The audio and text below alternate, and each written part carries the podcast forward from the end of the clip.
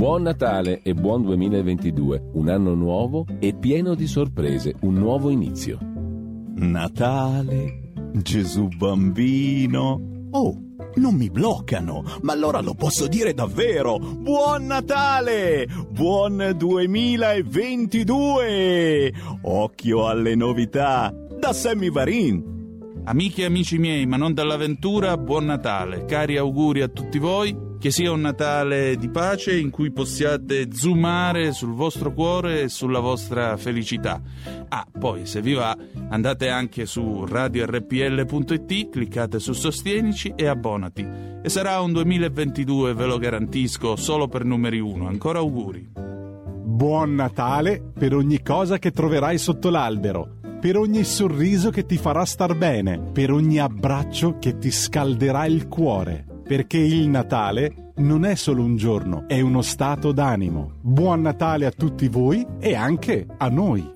Ciao, sono Cristian Basini, tanti auguri di buon Natale e un anno nuovo a 360 all'ora. Da Giulio Cesare Carnelli, uno storico regista come alcuni ascoltatori mi definiscono, anche la mamma, tanti cari auguri di buon Natale e buone feste. Sono Federico, il neoregista, volevo farvi gli auguri di buon Natale, buone feste e buona RPL. Carissime e carissimi ascoltatori di RPL La tua radio, vi auguro un buon Santo Natale e un felice anno nuovo. E come amministratore della vostra radio, vi ringrazio di cuore per la grande adesione che state dando alla campagna di abbonamento alla nostra emittente. Auspico che il 2022 possa essere per voi e per noi tutti insieme un anno di rilancio, di successi e di grandi sorprese. Grazie a tutte e a tutti. Buon Natale. E buon 2022.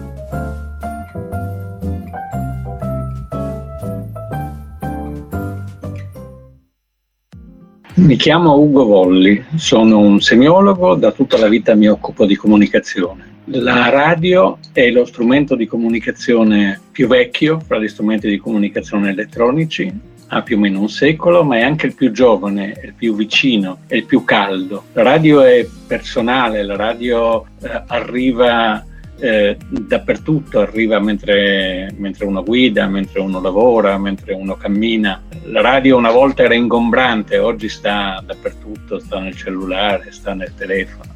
Le radio sono amiche, ma alcune radio sono più amiche di, di altre. Questa radio è importante, è una radio intelligente, è una radio aperta, è una radio che fa pensare, è una radio che fa discutere. Io vi invito ad aiutarla, io vi invito ad abbonarvi a RPL perché una radio amica è il migliore mezzo di comunicazione che uno può avere.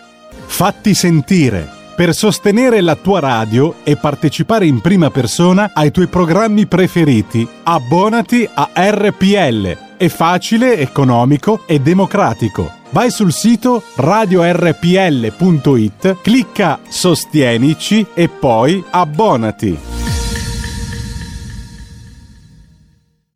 Va ora in onda Talk, le parole e le realtà. Sara Garino conduce Alto Mare. Le notizie, i protagonisti, i fatti, le opinioni, anche le vostre. Radio RPL, diamo subito la linea a Sara Garino. Sara, ti confermo che abbiamo tutti e tre gli ospiti collegati. Perfetto, perfetto, ben trovati, ben trovati per una nuova puntata di Alto Mare. Grazie al nostro Giulio Cesare Carnelli timoniere della regia, come di consueto. In apertura le informazioni tecniche, potete seguirci sulla web TV scaricando l'apposita applicazione per cellulare in DAB sui canali social di RPL, YouTube e Facebook, nonché sul canale 740 del digitale terrestre. Importantissimo anche la campagna di abbonamenti a RPL, la vostra, nostra radio, anche in questo caso sul sito www.radiorpl.it troverete tutte le informazioni alla voce menu sostienici sotto menu abbonati. In ultimo i numeri per partecipare alla diretta 346 6427 756, il recapito ove indirizzare i vostri messaggi WhatsApp per spunti, commenti, osservazioni per le domande o per e o per la possibilità di interloquire direttamente con i nostri ospiti il numero storico 0266 20 3529. Una puntata inedita, senz'altro quella di oggi, che sono davvero molto contenta di poter presentare. Oggi parliamo di bioterrorismo e di minacce emergenti che concernono il bioterrorismo, parleremo anche di intelligence. Lo facciamo con un parterre di eccezione, un vero piacere avere con noi quest'oggi il professor Luigi Sergio Germani, che è direttore dell'Istituto Gino Germani di Scienze Sociali e Studi Strategici in Roma. Direttore, buongiorno. Buongiorno. Grazie mille, grazie Buongiorno. professor Germani per essere con noi oggi e per rappresentare l'istituto. Abbiamo collegato anche il dottor Paolo Salvatori, ex dirigente dei servizi segreti italiani, membro del Consiglio nazionale dell'Albo Analisti di Intelligence, autore anche di Spie, l'intelligence nel sistema di sicurezza internazionale, un saggio edito da La Lepre Editore. Dottor Salvatori, buongiorno. Buongiorno a lei e a tutti i radioascoltatori. Grazie, grazie mille per essere intervenuto e abbiamo anche collegato il professor Roberto Di Nunzio, giornalista, saggista, docente degli effetti dei processi comunicativi sui media dell'information warfare, autore insieme al generale Rapetti, Rapetto, chiedo, chiedo, chiedo scusa, di Cyberwar, la guerra dell'informazione. Buffetti, editore. Professore, buongiorno. Buongiorno e grazie a voi. Grazie mille per essere qui, per essere intervenuto. Io vorrei cominciare con un incipit che presenti tutti i lavori, tutta l'attività portata avanti dall'Istituto Gino Germani, di cui, come abbiamo detto, il professor Germani è di- direttore, nella fattispecie un nuovo corso, un nuovo corso di alta formazione online dal titolo Le minacce biologiche alla sicurezza ra- nazionale, il ruolo dei servizi di intelligence nella prevenzione e gestione dei biorischi emergenti. Avremo poi in merito anche un video di presentazione del corso da presentare appunto in diretta in onda. Prima però, professor Germani, vorrei da lei un inquadramento, un affresco introduttivo che vada a dettagliare quelli che sono i contenuti di questo interessantissimo corso, contenuti che cercheremo nel prosieguo della puntata non di sviscerare perché chiaramente il tempo non lo consentirebbe, ma cercheremo di dare qualche spunto che dischiuda, diciamo, un orizzonte possibile su quelli che sono temi così cruciali per il nostro presente, ma soprattutto per il nostro futuro. Sì, grazie dottoressa. Io vorrei dire qualche parola brevemente mh, su questo corso, che è il primo corso in Italia che eh, se, mh, si occuperà eh, delle, proprio delle minacce biologiche alla sicurezza nazionale. Minacce che non sono soltanto di bioterrorismo, ma ci sono tutta una serie, mh, ci sono molteplici tipi di, di minacce che eh, sono all'orizzonte e ehm, possiamo dire purtroppo che con eh, la pandemia da SARS-CoV-2 eh, noi stiamo entrando in una nuova fase eh, evolutiva della sicurezza mondiale eh, in cui eh, diciamo, le minacce biologiche che sono, po- possono essere di carattere bioterroristico come l'introduzione deliberata di agenti patogeni in una eh, comunità eh, quindi un attentato o un attacco biologico, ma possono essere anche ed eh, eventi pandemici di origine naturale, come forse lo è il, eh, il Covid, non lo sappiamo ancora, oppure accidentale. Quindi questi, eh, questi eventi biologici possono avere, lo abbiamo visto con eh, il Covid, un impatto dirompente sugli equilibri politici, economici e sociali di una nazione provo- e possono provocare una crisi sistemica e potenzialmente il collasso degli assetti più vitali dello Stato. Quindi il nostro corso si occupa di eh, eh, comprendere le minacce e i rischi biologici che sono all'orizzonte, eh, non solo, ma eh, anche di cosa, come deve eh, organizzarsi l'intelligence, il sistema di intelligence nazionale per poter far fronte a questi rischi. Perché mh, dal momento in cui questi, queste minacce incidono proprio sulla sicurezza dello Stato, eh, per forza eh, il, il, comparto intelligence se ne deve occupare e se ne deve mm. occupare in stretta collaborazione col sistema sanitario nazionale. Ora, il, ehm, il paese che è più, che, che è più avanzato in questi, in, in, sotto questo profilo eh, sono gli Stati Uniti che già nel 2004 in un rapporto dell'intelligence statunitense affermò che è solo una questione di tempo che prima o poi emergerà una nuova pandemia che potrebbe essere simile all'epidemia alla, alla influenza spagnola del 1918-1920 1920 che provocò la morte di 20 milioni di persone eh, nel mondo. Quindi questo l'intelligence americana lo diceva nel 2004 e in mhm. successivi rapporti eh, gli analisti di intelligence americane, eh, americani hanno eh, sempre più enfatizzato questo pericolo.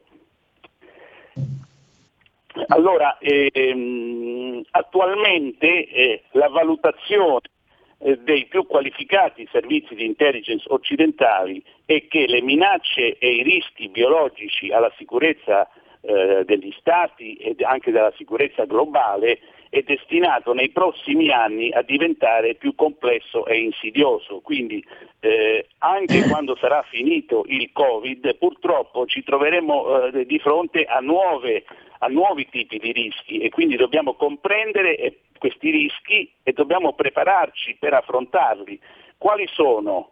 Ci sono tre tipologie di rischi e di minacce. Una so, eh, sono le malattie infettive emergenti o riemergenti di origine naturale, che però sono riconducibili a una serie di cause connesse alla globalizzazione, per esempio la crescita esponenziale dei viaggi internazionali, eh, il cambiamento climatico, la crescita e l'urbanizzazione della popolazione mondiale, il fenomeno della resistenza anti, antimicrobica, la perdita della biodiversità, quindi ci sono tutta una mm. serie di processi di carattere ambientale e, e di processi collegati alla globalizzazione che favoriscono eh, l'emergere e la diffusione di malattie infettive. Questa è una prima tipologia. Una, una seconda tipologia è eh, il rischio eh, di attentati bioterroristici. Alcuni analisti ritengono che eh, mh, diverse formazioni terroristiche, sia di matrice jihadista islamica, sia di estrema destra,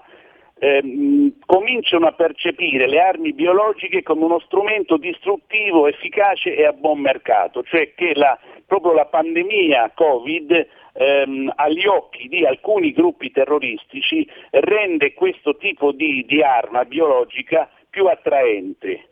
Ecco, il, terzo, mh, mm, ehm, il, il, terzo, tipo di minaccia è collegato all'evoluzione delle biotecnologie, cioè lo sviluppo accelerato della biologia sintetica e delle biotecnologie, tra cui le tecniche di editing genomico, che consentono a stati e attori non statali di manipolare microorganismi al fine di renderli più contagiosi e virulenti e persino di creare virus capaci di riconoscere e distruggere il DNA specifico di un gruppo etnico o addirittura di creare zanzare killer geneticamente modificate.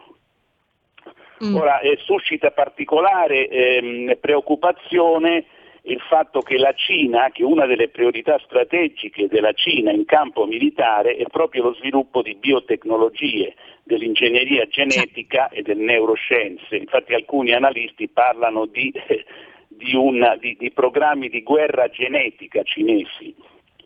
Mm-hmm. Ora, e suscita, professor a... Germani, ancora più sdegno il fatto che questi scienziati cinesi si siano formati nei nostri atenei, nei nostri centri di ricerca, predando non soltanto il know-how, ma in tanti casi anche, come dire, i cervelli migrati in Cina, chiaramente con la prospettiva di, emolu- di emolumenti più, più, lauti, ma con uno sfregio e con un danno assolutamente incalcolabile per l'Occidente. Rispetto a questi temi c'è un rapporto illuminante, il rapporto Strider del novembre 2019, che fotografa proprio questa sorta di eh, predazione appunto cinese che ha fagocitato davvero nelle nostre università le menti migliori. Eh sì, questo è un problema grave che, che um, eh, i servizi di intelligence cinesi proprio eh, eh, acquisiscono know-how estremamente sensibile anche in questo, in questo, campo della guerra biologica proprio dal, dai centri di ricerca delle, eh, dalle università eh, occidentali. Eh, ora, di certo. fronte a ehm, quello che ci ha indotto a organizzare questo corso, è che eh, l'Italia deve, eh, di fronte a questi pericoli, eh, l'Italia deve dotarsi di una strategia nazionale di biosicurezza che deve essere fondata su una forte leadership politica e, e, e, su un elevato livello di coordinamento e di integrazione fra tutte le strutture dello Stato, eh, uh-huh. soprattutto le strutture preposte alla tutela della sicurezza nazionale e della sanità pubblica, che devono collaborare sempre di più, perché questi attualmente sono, sono mondi separati, il mondo della sicurezza nazionale e quello della, della sanità pubblica sono mondi separati che invece si devono integrare sempre di più e il certo, sistema di intelligence nazionale... di coordinamento. E certo. E allora mm. il sistema di intelligence nazionale dovrà costituire un pilastro fondamentale di questa nuova strategia. Ora, le, ehm, le agenzie di intelligence, poi vedremo, questa nella discussione di oggi, eh, eh sono, ehm, avranno diverse importanti funzioni di prevenzione e di contrasto alle minacce biologiche in particolare dovranno, dare, eh, dovranno, avere una funzione di quello che si chiama early warning, cioè di segnalare tempestivamente ai decisori politici imminenti eventi biologici di origine naturale, accidentale o deliberata. Dovranno anche, eh, se, se, quando sarà necessario, neutralizzare possibili attacchi biologici tramite operazioni coperte, e dovranno fornire un supporto informativo e operativo ai decisori politici per gestire le eventuali crisi di, di biosicurezza qualora dovessero verificarsi.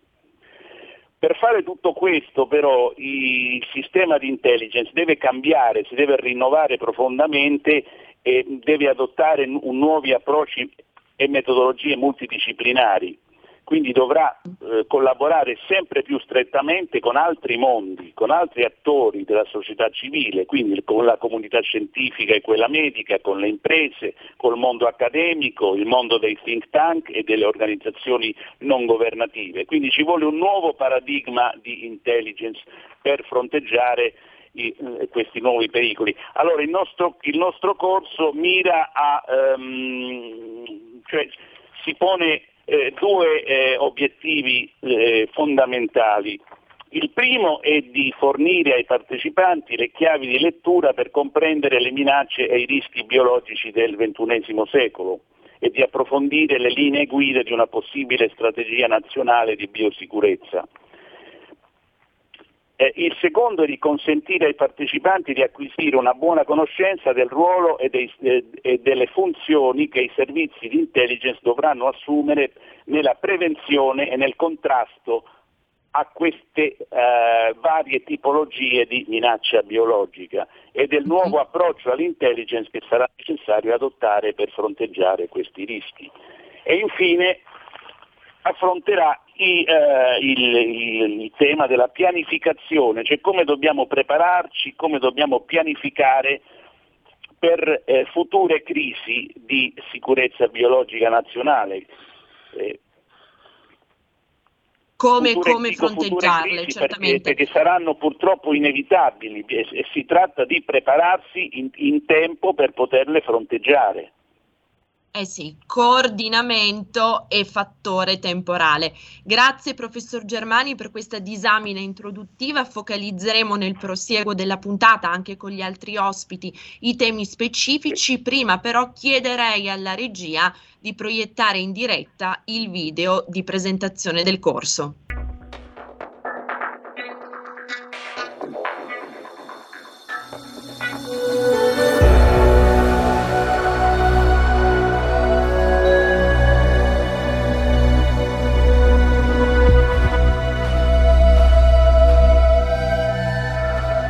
Diretta si sente, eh? è normale che, che non lo sentiate voi collegati.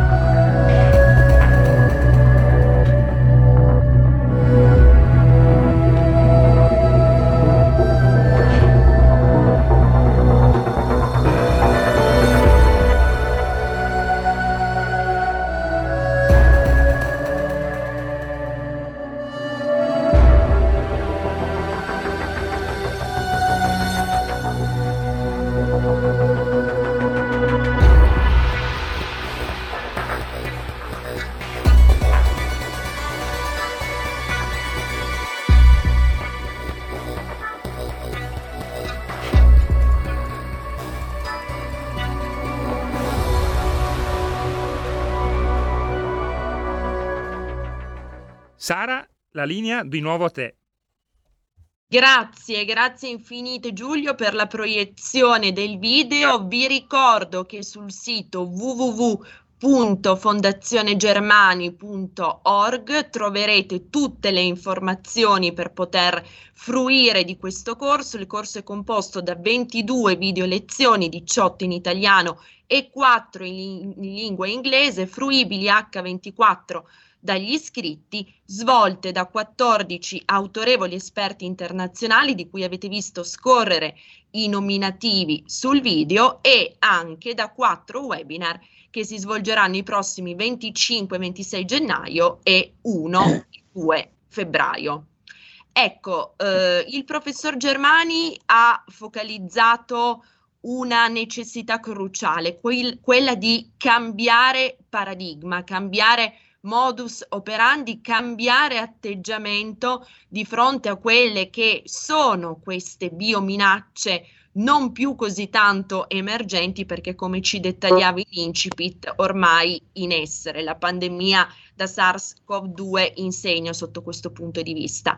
Dottor Salvatori, come si devono porre, come si devono presentare, prospettare i servizi segreti di fronte a queste tipologie di rischio sempre più cogenti e, e incipienti. Operativamente, che cosa dovrà cambiare? Che cosa magari è già cambiato nel modo di porsi rispetto a queste problematiche? Anzitutto che pur concordando sulla necessità di un sempre maggiore coordinamento tra enti, istituzioni. D'altra parte è il problema del sistema, del fare sistema, no? quindi in tutti i campi ormai emerge sempre più forte questa necessità. Però vorrei dire una cosa, anche per tranquillizzare un po' i radioascoltatori, una cosa che magari stupirà eh, soprattutto i più giovani, quelli che sono vissuti nell'epoca post 11 settembre. Il problema, la problematica, la minaccia delle armi di distruzione di massa negli anni 90 era una minaccia considerata anche superiore a quella terroristica. Tra le altre cose il terrorismo, in questo senso aveva ragione il professor Germani quando parlava di effetto eh, che il, il, terrorista osserva la, la, realtà e si ispira molte volte alla realtà, il terrorismo in qualche maniera eh, fece un grande salto di qualità quando utilizzò non armi di distruzione di massa, ma un aereo carico di carburante lanciato contro un grattacielo che provocò diciamo, un, un incidente, una, una, disgrazia, una tragedia che ha ecceduto in termini numerici a tutti quelli che erano stati gli atti terroristici condotti fino ad allora. Tant'è vero che da allora si utilizzò un, un nuovo termine, una nuova parola, che non era più arma di distruzione di massa, ma arma di catastrofici effetti. In effetti perché eh, effettivamente si, si sperimentò la eh, tragica efficacia di un aereo lanciato per esempio contro un obiettivo civile. Ma prima di allora l'arma, la, l'arma di distruzione di massa era considerata una minaccia ai fini della destabilizzazione degli equilibri mondiali, delle, della sicurezza internazionale, addirittura superiore, superiore a quella del terrorismo. Mm-hmm. Oggi c'è da fare una riflessione anche alla luce degli eventi pandemici. Tra le armi di distruzione di massa occorre fare una riflessione che porterà sicuramente a dire che l'arma biologica in questo, in questo settore è l'arma potenzialmente più minacciosa per il futuro. Vorrei fare un gioco con eh, la conduttrice e magari analizzare, voi sapete che le armi di distruzione di massa normalmente sono considerate l'arma atomica, l'arma chimica e l'arma biologica. Ecco, se io dovessi fare una domanda alla conduttrice e dovessi dire quante volte dopo la seconda guerra mondiale è stata utilizzata l'arma atomica, la conduttrice ovviamente che cosa mi risponderebbe? Mai. Per, per, dei test direi qualche, qualche o, decina. Usata, usata, a fini offensivi, aggressivi. Mm. Io direi che l'arma atomica potremmo dire che non è mai stata usata e quindi ha, in fondo più va avanti ehm, nel tempo e più si capisce che il concetto di arma atomica è strettamente collegato a un concetto politico di deterrenza. Mm. Andando avanti in questo gioco potrei dire che l'arma chimica è stata usata, eh, possiamo dire, in determinate circostanze molto esattamente circoscrivibili. Mi viene in mente il 1900, alla, alla metà degli anni Ottanta l'utilizzo dell'arma chimica contro, villaggio curdo di Ala, contro il villaggio curdo di Alapcia ad opera del regime di Saddam Hussein, ancora qualcuno si ricorderà dieci anni più tardi un attentato nella metropolitana, del, eh, eh, della metropolitana di Tokyo ad opera della setta Aum Shrinkyo che provocò una decina, forse 12, 13 morti all'interno di quella, però sono tutti episodi esattamente circoscrivibili e pur nella loro tra- tragicità circoscrivibili anche nella loro importanza. Se invece mm-hmm. le chiedessi quante volte è stata usata l'arma biologica dalla seconda guerra mondiale ad oggi, che cosa mi potrebbe rispondere?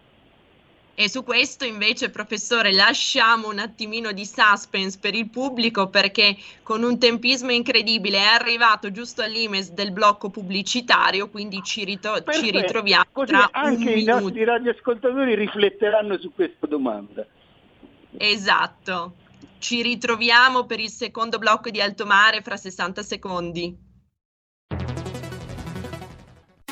Il futuro appartiene a chi fa squadra. Le radio italiane si uniscono per giocare la partita da protagoniste. Nasce l'app Radio Player Italia. 140 stazioni in una sola rete. Scegli la tua preferita e ascolta il suono perfetto del digitale. Gratis, senza registrazione. Senza interruzioni. Compatibile con tutti i device. Le notizie, la compagnia. La musica scelta da chi la ama, la conosce e la vive. Scarica Radio Player Italia. Il futuro batte con la radio nel cuore. Anche RPL è disponibile su Radio Player Italia.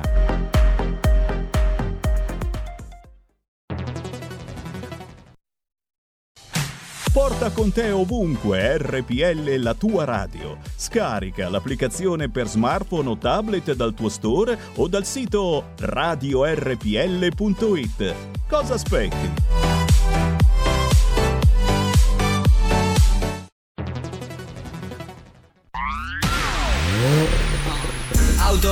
Fiammante col suono nuovo È il DAB Plus che si sente a tuono La provi e senti subito com'è che va DAB Plus e la tua radio migliorerà Digital Radio, il suono perfetto. DAB Plus. Anche RPL, la tua radio, è in Digital Radio.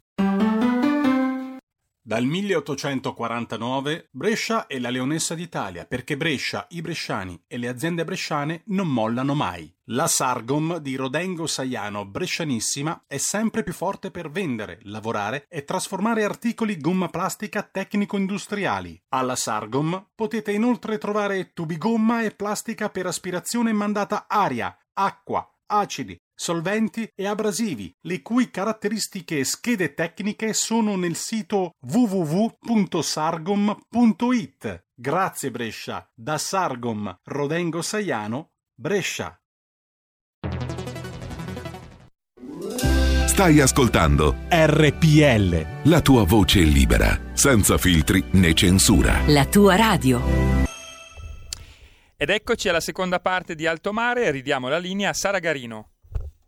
Grazie, grazie Giulio Cesare e eh, ci siamo lasciati su questo quesito, su questo gioco espediente interessantissimo che ci sta proponendo il dottor Paolo Salvatori. La domanda era quante volte sia stata utilizzata l'arma biologica a scopo offensivo, giusto? Quale potrebbe essere una risposta? Apparentemente mai. Però, Però in mentre- questo discorso di arma biologica, eh, dottor Salvatori, possono rientrare come in qualche maniera già suggeriva il professor Germani anche per esempio ehm, modifiche ai cibi, quindi cibi geneticamente modificati che Eh, guardi, lei mi ha anticipato esattamente quello che volevo dire nei prossimi minuti. Io, la, la mia risposta è Promosso, allora, apparentemente insomma. mai, apparentemente mai, però la- questa risposta è molto meno certa rispetto alla prima che ci siamo posti. Cioè, mentre noi possiamo essere sicuri con assoluta certezza che l'arma atomica non è mai stata usata e molto probabilmente non verrà mai usata se non in, un in uno scenario che oggi è difficilmente anche ipotizzabile, sull'arma biologica questa certezza non l'abbiamo.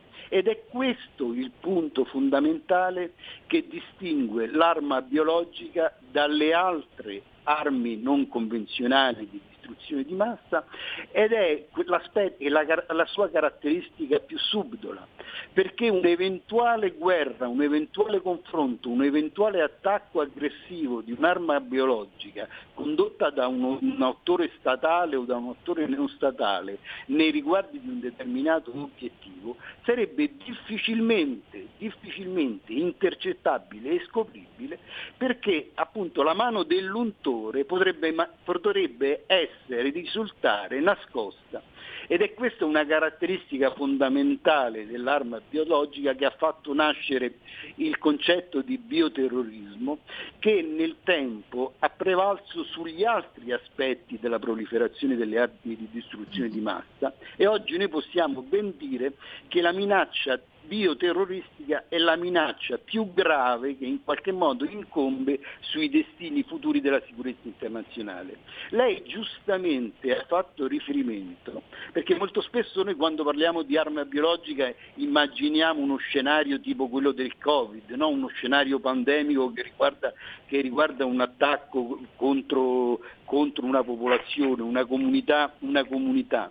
Ma in effetti l'arma biologica ha anche quest'altra caratteristica che si può modulare su, su strategie meno ehm, estreme e per esempio avere come riferimento un'offensiva contro il patrimonio agricolo o il patrimonio zootecnico di un paese avversario, di un, di un paese percepito come ostile. Io vorrei ricordare per esempio, questo probabilmente alcuni, soprattutto i più anziani, si ricorderanno, che noi abbiamo avuto per esempio nel 1995 un, eh, e, negli anni, e fino al 2000 episodi molto gravi di, di, della cosiddetta afta epizootica, no? una malattia che colpiva soprattutto il nostro patrimonio zootecnico. Nel 2000 ci fu una particolarmente grave in Gran Bretagna. Non voglio dire che quello essere è un episodio di bioterrorismo, ma potrebbe tranquillamente rientrare in una fattispecie di una guerra, di una guerra non convenzionale condotta nei confronti della Gran Bretagna, magari di un paese, magari di un paese dove guarda caso la l'afta episodica è una malattia assolutamente endemica nel, nel, patrimonio zootecnico di quel paese, quindi non ci sarebbero neanche gli effetti di rimbalzo no, che a volte si possono creare quando si diffonde una, una, una, una, eh, una morbosità letale o una morbosità grave e c'è il pericolo che questa morbosità ti rientri dentro casa do, dopo averla diffusa all'estero. Quindi è evidente come ehm, la problematica bioterroristica, attenzione quando parlo di bioterrorismo si, eh, intendiamo un terrorismo che può essere condotto sia da attori statuali, ovviamente magari con modalità e con metodologie magari meno aggressive, meno letali, so, un attacco a una cultura a una cultura, eh, cultura particolarmente importante in un paese, ehm, che le mhm. posso dire, immaginiamo la canna da zucchero a Cuba e colpire quella, quel, quel, tipo di agricoltura vorrebbe dire mettere in ginocchio per qualche anno l'economia di quel paese. Oppure addirittura da, da organizzazioni, da organizzazioni prive di qualsiasi scrupolo, prive di qualsiasi esigenza di rendere conto a una propria, a una, a una propria classe dirigente, a una propria politica e quindi addirittura che, rivol- che rivolgono questa strategia offensiva a una popolazione considerata avversaria tout court. No? Eh, quindi è evidente che nel, nel, nel corso degli anni si è andata sempre più a, a, a specificare la minaccia bioterroristica come una minaccia particolarmente grave, particolarmente minacciosa, particolarmente pericolosa per gli equilibri internazionali. Dottor Salvatori, fermiamoci un attimo qua perché voglio chiamare in causa ovviamente anche il nostro terzo relatore, il professor. Roberto Inunzio. In questa disamina estremamente doviziosa, completa che è stata fatta sinora, professor Dinunzio, che ruolo svolge la comunicazione? Anche la comunicazione può essere asservita a un disegno, a una minaccia di tipo biologico? E chiaramente la pandemia in corso ci ha presentato innumerevoli esempi, poi lei ci dirà purtroppo non spesso così virtuosi ed efficaci di corretta comunicazione. Grazie, di nuovo buongiorno a tutti. Eh, eh, ma in effetti eh, anche il professor Germani un po' all'inizio, eh, ma adesso il dottor Salvatori ci ha dato intanto un esempio eh, spesso eh, misconosciuto di come funziona l'intelligence. Cioè, diciamo così, eh, spesso siamo a, l'intelligence ci porta a pensare per i film americani e quant'altro a un'intelligence assolutamente, come posso dire, eh, operativa e questo lo è l'intelligence, ma anche super tecnologica. Però il dottor Salvatori ci ha dato una, un esempio classico di come eh, l'intelligence sia legata a che cosa? Alla trattazione delle informazioni perché in effetti ci ha detto eh, ci ha fatto anche un'analisi di come l'intelligence affronta eh, il mondo delle nuove, chiamiamole così, delle nuove guerre, eccetera. E di queste nuove guerre ovviamente fa parte integrante l'informazione. Ora eh, ci sono paesi che per loro struttura, mh, sia democratica sia non democratica, hanno un'organizzazione dell'informazione che risponde allo Stato. Quello che manca in Italia, e l'abbiamo visto, come posso dire, lo vediamo ancora, se accendessimo la televisione, qualsiasi eh, emittente darebbe la dimostrazione di questo, l'informazione è assolutamente libera in Italia, ma non lo dico in termini questo libera alti di rispetto della democrazia, no, produce assolutamente una grande confusione che viene utilizzata proprio eh, viene utilizzata anche dal terrorismo, ma viene soprattutto eh, utilizzata per operazioni, chiamiamoli così, per rimanere un po' nell'ambito dell'intelligence, di destabilizzazione di uno Stato. Perché io quando produco un'informazione estremamente eh, sempre basata sul rispetto totale della democrazia, della libertà di opinioni, eccetera, però produco anche molta informazione, quindi produco anche molta confusione e alla fine poi non faccio partecipare nessuno a questa informazione, salvo le emittenti che sono deputate a questo. Eh, oggi nella guerra, eh, nelle nuove forme di guerra, l'informazione è parte essenziale perché poi, eh, come, posso, come, posso, dire, alla fine è sempre l'uomo che, de- che deve essere raggiunto da qualsiasi forma di guerra. Forse la guerra atomica è esclusa perché se io eh, lancio una bomba atomica, dopo non mi rimane più l'essere umano, non mi rimangono più le strutture di un paese eh, da conquistare. Eh, rimane una, anche per molti centinaia di anni quella zona è completamente devastata. Quindi, come ha fatto rilevare eh, con questo gioco didattico eh, il dottor Salvatori, vabbè, allora non possiamo usare la bomba atomica, che cosa usiamo? usiamo, usiamo l'arma chimica, usiamo l'arma, l'arma biologica e eh, possiamo pure aggiungere, facendo perno sull'acronimo del, della, de, de, de, dell'organismo militare deputato, anche quella radiologica. E qui, per esempio, sulla guerra, sulla guerra occulta radiologica potremmo aprire tutto un discorso legato alla di- disinformazione e informazione che è tutta questa diatriba se il 5G produce, produca effetti devastanti sia fisici che psichici o cognitivi sull'uomo, ma banalmente eh, tempo fa venne anche fuori la pericolosità di, dei telefonini cinesi non solo perché eh, eh, si incendiavano, esplodevano altro, ma anche eh, perché producevano un numero di, radio- di radiazioni maggiori degli altri. Quindi poi alla fine tutte queste, ma aggiungerei anche alle nuove forme di guerra, anche quella climatica. Ci sono generali italiani che ancora in servizio teorizzavano che ci fossero già stati attacchi eh, climatici, eh, non, non, tanto all'Italia, ma, m- ma, in vari paesi. Però queste poi, era detto, chiedo scusa se faccio sempre riferimento al dottor Salvatori, però l'ha detto anche il dottor Salvatori, per esempio, la guerra biologica c'è, non c'è, non lo sappiamo, la guerra chimica sì, ce lo dicono, però potrebbero anche non dircelo.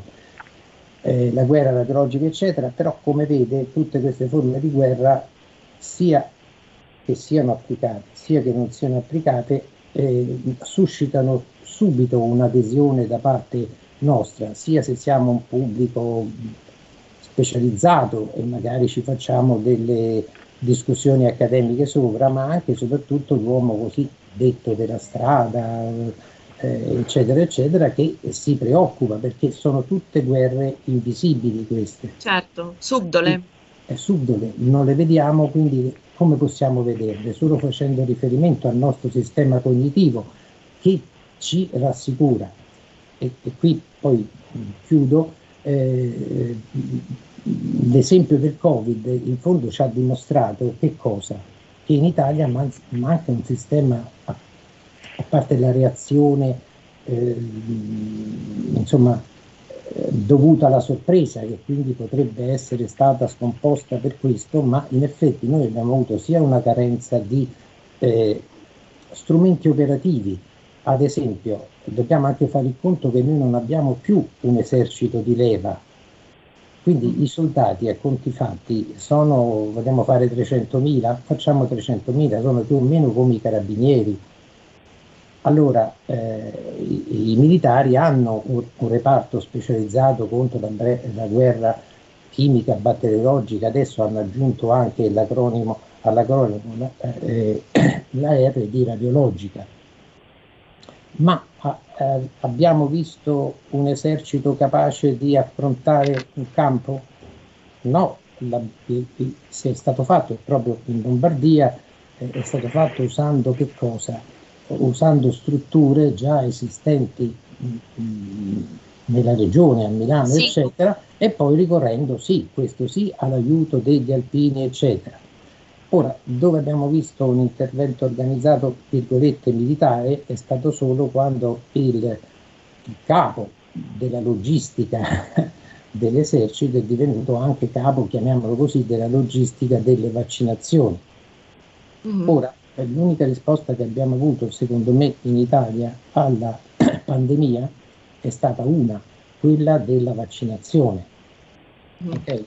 Ma se ripensate eh, a chi ci ha dato le informazioni istituzionali, chi erano nel primo governo con una frequenza altissima il Presidente del Consiglio, nel secondo governo con una frequenza più ponderata eh, eh, il Presidente del Consiglio. Poi c'è stata una pletora di voci che andavano dall'Istituto Superiore della Sanità, poi sono nati quanti virologi, molti sono esimi professori, eh, ma per esempio sono epidemiologi, eh, epidemiologi e non virologi, eccetera. Dovremmo veramente fare una riflessione seria su questo. All'Italia manca una struttura di comunicazione istituzionale.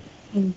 È, è, chiaro che lo Stato poi, che è un'istituzione, è fatto di persone e quindi è chiaro che se al governo ci sta una determinata parte politica l'informazione istituzionale ne potrà risentire.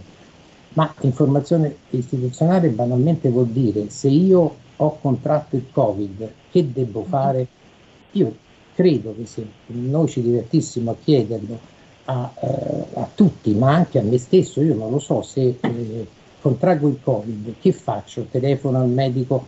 Sicuramente telefono al medico di base, di famiglia, chiamiamolo come vogliamo, il medico di base di famiglia mi dirà di rivolgermi all'ASL, l'ASL mi, mi, mi dirà di rivolgermi alla eh, struttura competente del Ministero della Sanità, ma di fatto oh, no, non ho, io credo che nessuno di noi sappia in caso di contrazione del virus che cosa fare, nel senso sì, ci sono dei... Eh, ecco, poi mh, tutto questo si innesta in una disinformazione che non è nemmeno voluta da altri paesi, ma è naturalmente proposta dalla struttura e dalla mancanza eh, di, um, chiamiamola proprio di un riequilibrio cognitivo della situazione. Nelle situazioni di crisi la prima cosa da fare nel, nel settore dell'informazione è quella di ristabilire un sistema di sicurezza cognitiva, nel senso che le persone si sentano eh, rassicurate che comunque, anche se c'è stato il terremoto, eccetera, qualcuno li salverà e saranno certo. assistiti. Tutto questo chi lo fa? Lo, fa, lo fanno i partiti con la propaganda politica, che non possono eludere la propaganda politica perché sono partiti, ma non vedo eh, strutture che siano capaci di a intervenire con informazione istituzionale, B anche di regolare l'informazione che viene data liberamente da tutte le emittenti mm-hmm. ovviamente che esistono in un paese democratico. Questo non so se ho risposto alla domanda. Certo, quindi tanto lei... idee, però a me sembra che in Italia manchi un sistema di non solo il sistema di coordinamento eh, per far fronte alle esigenze che è stato ricordato umani che, da, che, da, eh, che, adesso non vorrei fare sempre la pubblicità al dottor Salvatori che, al dottor Salvatori, che dal dottor Salvatori ma non c'è poi un sistema informativo capace di dare informazioni, eh, diciamo così, apolitiche, ma che ristabiliscano Certo. un clima di, eh, chiamiamola così, equilibrio cognitivo. Mhm. Quindi fondamentalmente eh, in questo scenario in cui manca una voce facilmente individuabile, unica, autorevole, deputata a dare le informazioni, quindi a notiziare in maniera corretta i cittadini, cresce, nasce tutto un sottobosco in cui chiaramente le fake news proliferano assolutamente incontrollate e il divide et impera dei latini. Esatto, bravissima, bravissima. E, e viene fatto mh, e viene prodotto non tanto da un'intelligenza perversa che vuole ehm, lucrare guadagni, ma viene, ridotto, viene prodotto proprio dal sistema che non, non è in questo settore, non è assolutamente organizzato. È, è tutto un po' in mano, diciamo così, a, a noi, perché anch'io sono un, un po' giornalista, a lei e a tutti i, i- i- i suoi colleghi di altre emittenti televisive che eh, gestiscono questa informazione, no? Ma Certo. eh, non c'è nessuno che si assume un- una responsabilità, perché anche il fatto di far parlare il, il Presidente del Consiglio, poi un, po' compare il Ministro della, della Salute, ma poi siamo tutti presi da che cosa? Da una comunicazione che questo potrebbe essere anche voluto strategicamente, ma dovremmo avere veramente degli elementi sottili che governano tutto questo, ma adesso il dibattito sul Covid è, è- è- è- fermo a si vax, no vax. Certo, E certo. poi numericamente certo. abbiamo un 80-90% di Sivax o comunque di vaccinati, anche magari con grandi, come posso dire, travagli eh, se fare o non fare il vaccino, poi c'è un 10, vogliamo portarlo a 20, ma io credo che sia il 10 di Novax. Però viene fatto tutto in funzione eh, eh, dei Novax. Se ci pensate, eh, a- alla fine eh, non sa- alla fine si ammalano anche in forma minore i vaccinati, quindi probabilmente i- il vaccino che è stato fatto sicuramente viene da, da- da studi che erano già presenti eh, nel mondo scientifico da dieci anni, eccetera, però è stato abbastanza rapida la, la produzione di questo vaccino. Però non sappiamo niente. Poi a proposito di disinformazione, le stesse case che producono il vaccino no, si sono fatte una guerra spietata perché ricorderete AstraZeneca no, che sembrava facesse male, poi invece era Pfizer che eh, fatte le debite proporzioni ah, mh, produceva un numero anche se limitato maggiore di morti. Eh, adesso quelli di Pfizer ci dicono no, attenzione, ne facciamo un altro perché questo non funziona. Eh, tutto questo, voglio dire, eh, produce eh, sicuramente le case farmaceutiche lo fanno per fini loro e quindi c'è una eh, disinformazione di tipo sociale ed economico, ma c'è anche questo modo di, di- di- che ognuno dice la sua. Certo. questo si può giocare qualsiasi partita, una- anche noi se ci volessimo Perché non ci sono regole, se potremmo- ognuno dice Esatto. la sua senza un perimetro, di fatto non ci sono regole del gioco. Ognuno di noi è lasciato libero, se siamo tre o quattro possiamo diventare benissimo in questa situazione un gruppo di pressione Certo. politica, sociale, economica, mm, di qualsiasi tipo. insomma. Giocatori e arbitri al contempo. Grazie bravissimo, infinite, professor Di Nunzio. Sono tanti gli elementi che avete posto sul piatto lei e il dottor Salvatori. Purtroppo il tempo corre veloce, siamo arrivati praticamente in chiusura. Mi dicono dalla regia che abbiamo due minuti, ci torneremo naturalmente se vorrete perché abbiamo lanciato, come dire, un, abbiamo dischiuso un, un primo orizzonte rispetto a queste tematiche interessantissime, frastagliate, vale assolutamente la pena, anzi è doveroso tornarci. Lascerei questi ultimi due eh, minuti al professor Germani per una sintesi davvero passatemi il gioco di parole sintetica per evitare che il nostro Giulio Cesare dalla regia ci tiri bonariamente le orecchie e per ribadire ancora una volta i contenuti di questo corso promosso dall'Istituto Gino Germani. Sì, questo corso qui approfondisce anche due elementi importanti di riflessione che sono emersi nel corso di questa discussione, che sono ecco, le guerre invisibili, le guerre subdole. Ecco. E ci sono due forme di guerre invisibili, una è proprio quella che è sottolineata dal dottor Salvatori, che è quella del, del, dell'uso delle armi biologiche, questo uso sotto traccia delle armi biologiche che, che, che, che crea incertezza. No? Noi non sappiamo se il Covid è, è, quali, sono le vere origini del Covid, probabilmente sono origini naturali o, accidentali, però c'è questa incertezza. Sappiamo che l'arma biologica può essere utilizzata in maniera subdola, invisibile e c'è un'altra forma di guerra invisibile che quella eh, è approfondita eh, dal dottor Dinunzio, che è quella delle informazioni, cioè quella che produce confusione o sfrutta la confusione. Ecco, questa grande confusione comunicativa, informativa eh, che, che, viviamo oggi eh, nell'epoca del Covid viene sfruttata e forse alimentata da alcuni stati esteri proprio per destabilizzare il nostro paese, per destabilizzare l'Alleanza Atlantica, per destabilizzare certo. l'Europa, tutto il sistema occidentale. E, e questi paesi, certo. i servizi di intelligence sanno eh, quali sono questi paesi, in particolare sono la Cina, la Russia e l'Iran